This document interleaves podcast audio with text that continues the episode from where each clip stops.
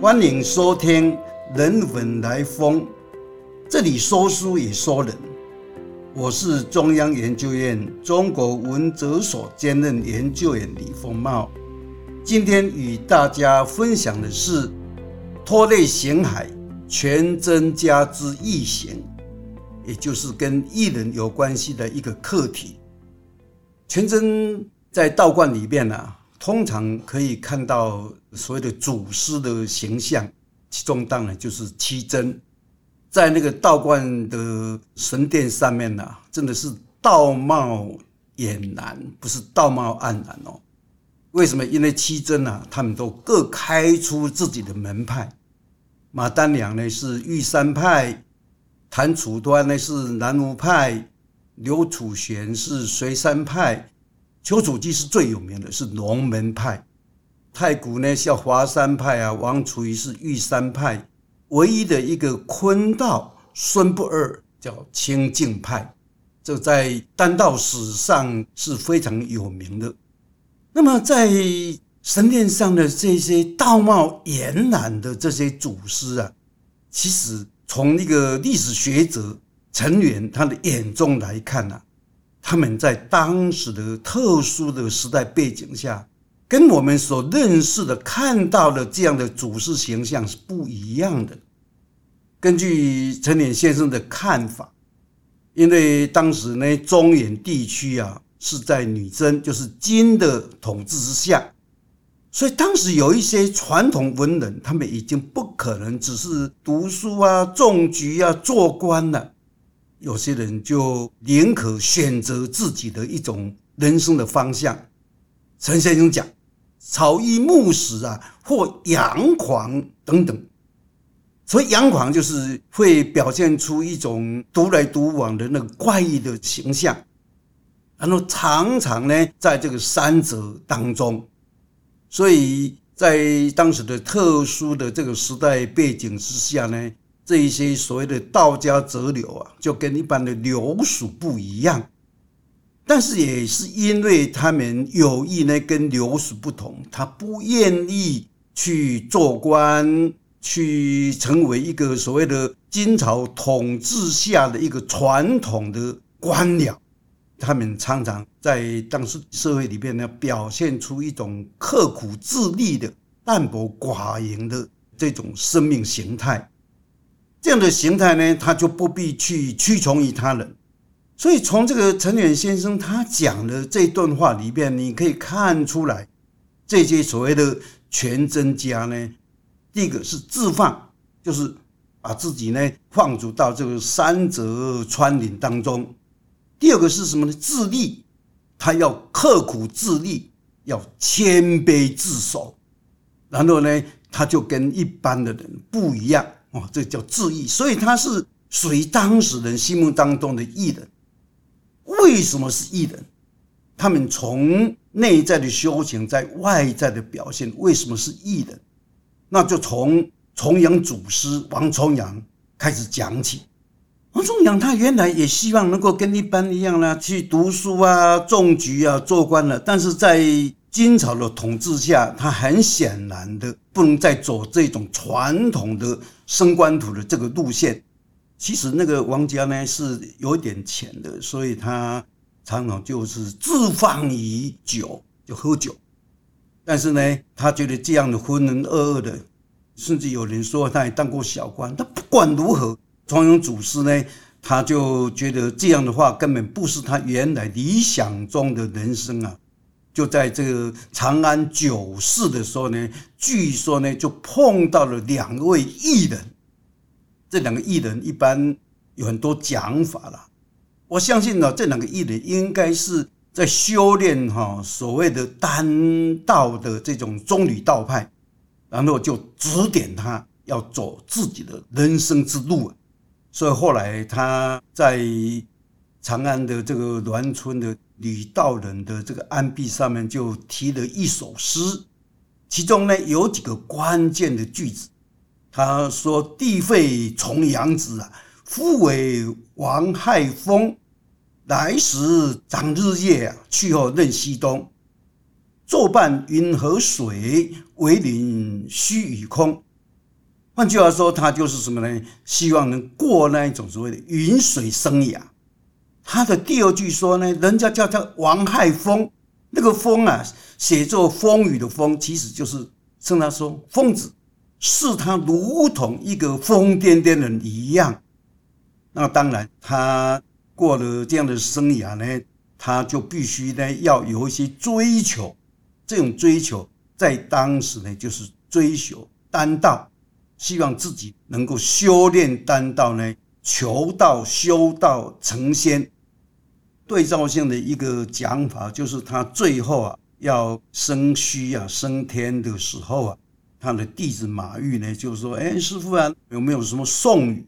有点像佛教的临终之颂一样啊？”就说啊：“哎，我当时在关中啊，就李道人的安壁上面，我就是写了一辈子，就是过云水生涯，追求的是虚空啊。这个当然大有研究，大有学问哈。”王宗阳祖师啊，为什么把把他视为一种艺人，在没有修成道之前？因为他受到了艺人的指点以后呢，他就开始修炼丹道。因为很显然，这两位艺人授给他一种丹诀。当时中理道派的丹诀是用秘传的，当他得到丹诀以后呢？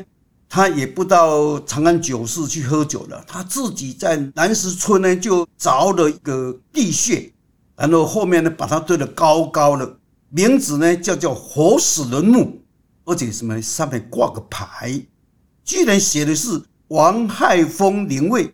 换句话说，王亥峰不但是人家叫他，他自己也承认自己就是一个疯癫癫人，居然是动了一个灵位，然后整天在里面呢打坐。他甚至于呢，还用这样的一种身份呢，还写了好几首诗，活死人诗。我挑了其中一首：“活死人兮活死人呐，活中得死是良因，就是置之死地。”然后他在墓里面修炼打坐，日服真丹药啊，换得凡躯一点尘。当时的这个中理道派，后来的北宗、南宗啊，他们就是修炼丹道，他们修炼内丹，希望透过内丹的修炼，把自己的这个环躯啊，能够换掉。这个当然是他们的一种想法。那他的奇异行为还真多。诶，在里面打坐了几年以后呢，有一天突然间就把自己的那个草庵就烧掉了，还在旁边跳舞。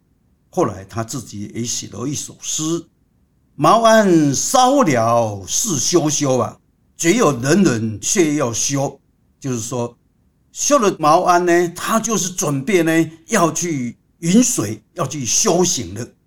在那个活死人墓修炼的这王重阳，你想想看，他在里面从这个大定元年到大定七年，差不多有六七年的时间，整天。在这个活死人墓里面，在修炼丹道，我们很难从脑科学去理解说他脑袋发生什么变化。但是我们必须要相信，这样的六七年的修行呢，他已经有一些什么一些特殊的能力。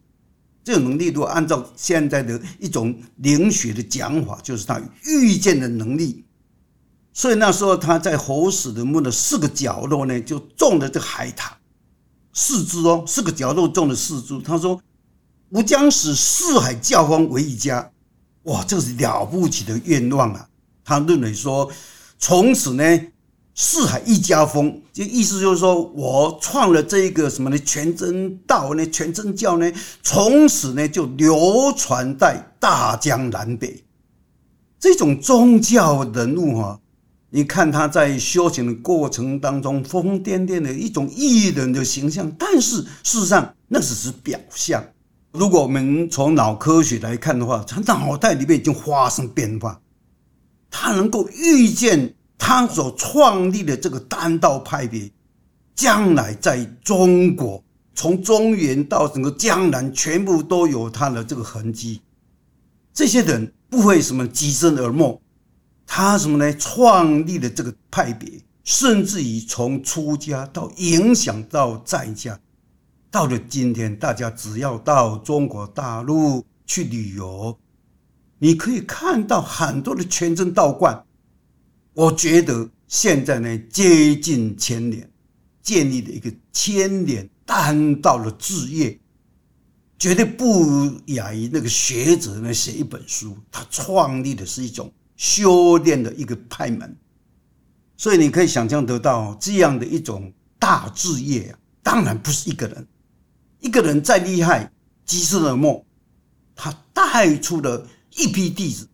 其中最有名的弟子就是叫做全真七子啊，称为七真啊。非常有趣的，在他们相关的记载里面，哇，这个重阳祖师啊，在带这个七真的时候，他希望他们能个个能够有成就啊，所以他呢就是要考验他们。这个在宗教学里面称为叫试炼，要试炼他们身心呐。哇，他的很多方法都很怪异哦。这常常要骂他们，就有点像那个禅宗里面的棒喝一样，要他们四个人出去掏钱。哎呦，绝对不是像现在全真道观呢，在道观里边呢，人家来就有向我钱的，不是哦，他要出去呀，当乞丐去讨钱。讨回来以后呢，他居然呢买一条鲤鱼，然后呢在里面加一点两斤的羊肉一起煮。妙就妙在，他煮了又不吃哎。他把它放了一个多月，你想想看嘛，鲤鱼加这个羊肉煮熟都放了一个多月，当然臭的要死。然后呢，他就叫他的四个弟子说：“你们吃吧。”还跟他讲说：“你到了关西呀，你想倒这种东西吃都没有机会。”这四个弟子呢，也只有马丹良强死，就勉强吃了。哎，这个很怪异的这种试炼学生的方法。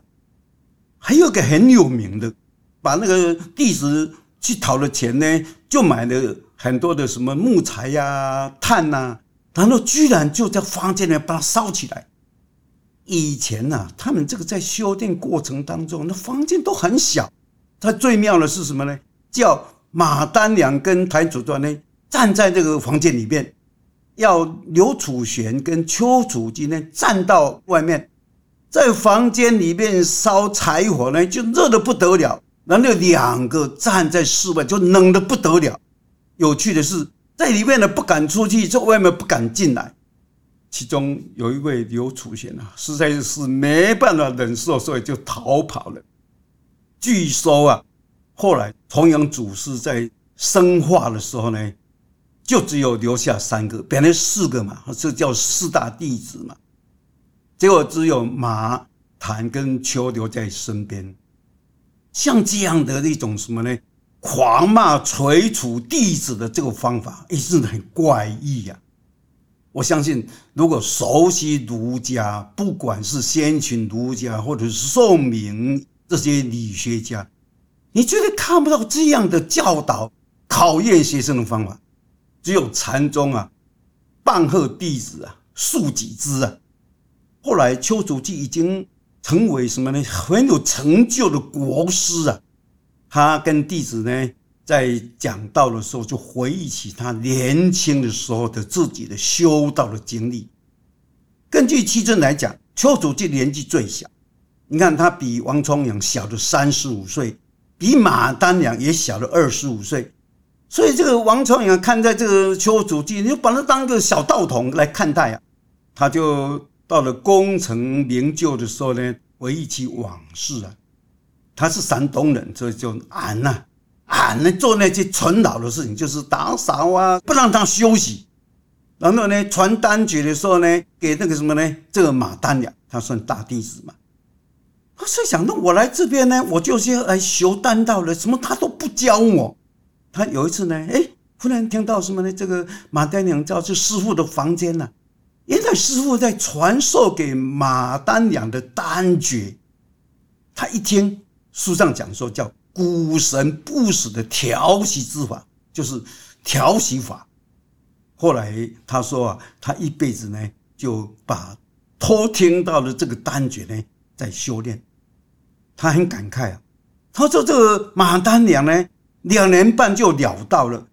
他说我修了八九年，我还是觉得。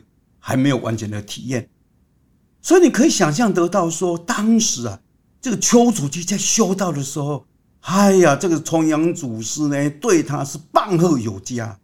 所以有时候你想想看嘛，虽然是自愿来当弟子的，但是呢，在这样的待遇之下，在这样试炼之下呢，他有时候呢，心中也还是有点懊恼。他自己就想啊，他说：“我从师以来啊，也不晓得什么叫做道，我要来修道、修丹道的，结果什么道我都不晓得。”有一句话叫。凡守教者皆不干事，就是说，他叫我的其实都跟丹道、跟修道没有关系，只是整天要我什么打扫啊、整理啊等等等等。他有一天受不了的问重阳祖师，我相信他一定把这句话重复了。我不知道什么叫修道啊，你守教者都是不干事啊。结果呢，重阳祖师居然说：“性上有，就是你只要好修行就好了。”这当然其中有玄机呀，所以当时这个重阳祖师哦，在教弟子的时候，他很多方法都非常的特别，非常怪异。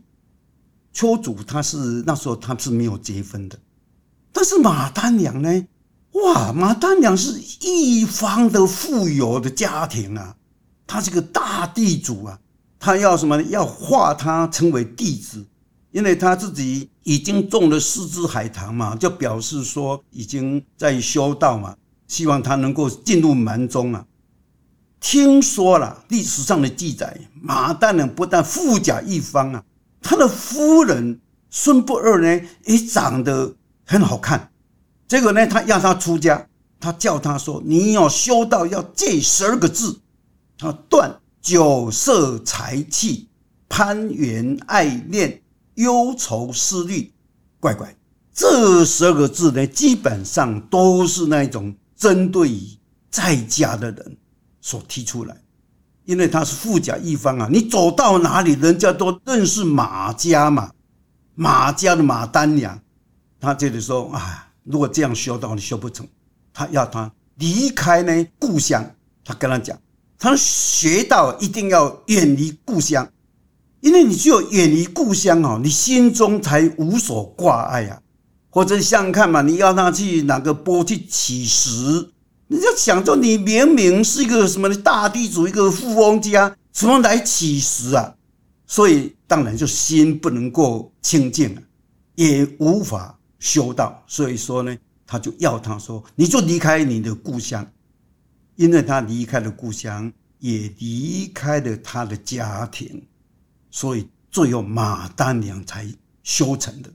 哦，这是一种点化的方法，就点化他。那你想想看，当时啊，这个在北方啊，马丹娘喝喝老酒啊，对不对？家里面有个美妻呀，那当然什么呢？过了凡人的生活。但是他认为，如果你要超出凡俗，你就必须要离家离乡。哦，这是一个例子。另外一个例子也非常的怪异哦，谭楚端呐。也是一样的，家里边呢都是有钱的。那有一次呢，他喝醉了，就倒卧在什么这个雪当中。我相信大家都知道，在北方啊，到秋冬以后，冬天呢下雪，那喝了酒呢就醉倒在这个雪当中啊。哎，恐怕卧躺了一段时间了，后来就犯了一种叫风皮。这个应该是什么？是遭受风寒。然后呢，糟糕了，犯了这个病以后呢。这个常常会头晕，吃药也无效。那这时候怎么办？那时候的医疗的条件又不如现代，所以他听说，哎，王重阳要来了，赶赶快去求他，求他能够治他。因为当时重阳祖师在山东啊，已经是云水到山东呢，在当地传道已经很有名。结果呢，王重阳重阳更不理他，他就一个晚上呢，站在门外等。哦，所以以前呐。不管是佛教啊、道教啊，这个要拜个师啊，真不容易啊。所以寒门立雪呀，哎，到半夜的时候门打开了，说你进来吧。然后呢，有一个很特殊的方法，就叫他呢卧在那个海藻当中。我相信他们那因为山东嘛，他们去捞了很多的海藻，叫他就卧在这个海藻当中。重阳祖师呢就伸一只脚给他，他你抱着脚。啊，这很怪异吧？把一脚伸出去之后，你抱了我的脚，哎，但是你看哦，抱了一下子以后，汗流浃背啊，他就好像在催煮的锅里面一样，就这样哦，流了一个晚上啊。等到早上起来的时候呢，王重阳就要他什么呢？把自己灌洗过的那个水说：“你就洗洗脸吧。”哎，就这样哈，一段时间，这种风皮居然就不药而愈啊！而且呢，从此四体轻健了，奔走如飞。哦，这很怪的一种治病的方法。如果现在大家习惯了听那些丹道，就知道这是一种用内力呢，把那身体的风寒就这样逼出体外。哇，谭楚丹呢，从此啊敬视王重阳，他还希望都能够随侍于左右。你看那时候他们都有家室的，他的妻子严氏呢。丈夫怎么不在家，跑到草恩跟那个叫王重阳的住在一起？他不但不回去呢，还什么呢？骂他，把他赶走。你看，第一个画重阳是什么呢？送给那女子要跟家庭分离。谭楚端是什么呢？是偷了他以后呢，太太来要他回去，被什么呢？谭氏呢把他骂走。后来他在重阳祖师啊，等到这些人都入道以后。他在赠给弟子的颂里面呢，其中提到有几句：“谭仙入道，哎，已经称他谭仙了哦。会刀能举，他举这个会刀是斩断攀援爱恋啊，弃妻割爱呀，舍了男女。换句话说，你看他就是等于是出家。道教就是用这种非常特殊的方法来了却。”世家之内，我想我们读儒家书的都知道，我们儒家的要求要齐家，要家庭生活美满。但是佛教后来进入中国以后，把这个出家制度带进来。不早先道教的修行者，好像也会隐居在山里面、道观里面，但是还没有建立正式的出家的制度。但是到了全真教的时候，他建立了真正的出家制度。按照讲法，你要出家，你就必须要修炼丹道。所以到了最后一幕啊，非常动人的一幕呢，就是王重阳要升天了啊，升虚的，他就交代后事啊，他说：“哎呀，你们这四个人呐，丹娘已得到，他已经完全得到我的真传；长征嘛，已知道。”已经哎，已经对道呢了解的，但是另外两个长春跟长生呢两个人还没有。这个时候呢，他们两个人他还要继续再别他们啊，所以这个丘祖呢就要跟随马丹娘继续把他还没有修了的把它修完。所以你可以想象得到哦，他就这样的交代。其中呢特别交代是丘处机，他说你犯了个大罪。你一定要把这个大罪除去，什么大罪啊？因为你常常说啊，师傅呢教我的都是跟丹道没有关系的事情。他说你不晓得跟丹道没有关系的，因为你主着以说我要什么呢？修炼丹道，你这样反而修不好。所以呢，你跟丹道没有关系，能够往献功这边去花功夫，你这样才能够真的修道。你看他到了最后呢，要生虚的时候呢。还特别跟邱主机交代说，后来的什么呢？这几个弟子当然都各有各的成就，但是我们都知道，其中最有成就的就是邱楚机。我相信很多人都知道，他西行到雪山去见了成吉思汗，然后跟成吉思汗这一代英雄之间有一段对打，劝成吉思汗以及他的后裔。如果你进入中国，进入中原，你要能够成功，第一个条件就是不可以伤害生命，就是不是杀人者能医之。是后来丘祖成为一代的国师啊，你可以想象得到。但是你看那时候他很年轻哦，把他当做一个道童，甚至于呢，在他临终的时候，他还没有了道，但是你看他看得出来。此子将来必有大有成就，像这样的怪异的这样的一种所谓的带学生这种方法，我相信跟一般的儒家、佛家呢有共同处，但是也有不同的地方。一个字：无怪不成道，无义不成道，就是很怪异的方法。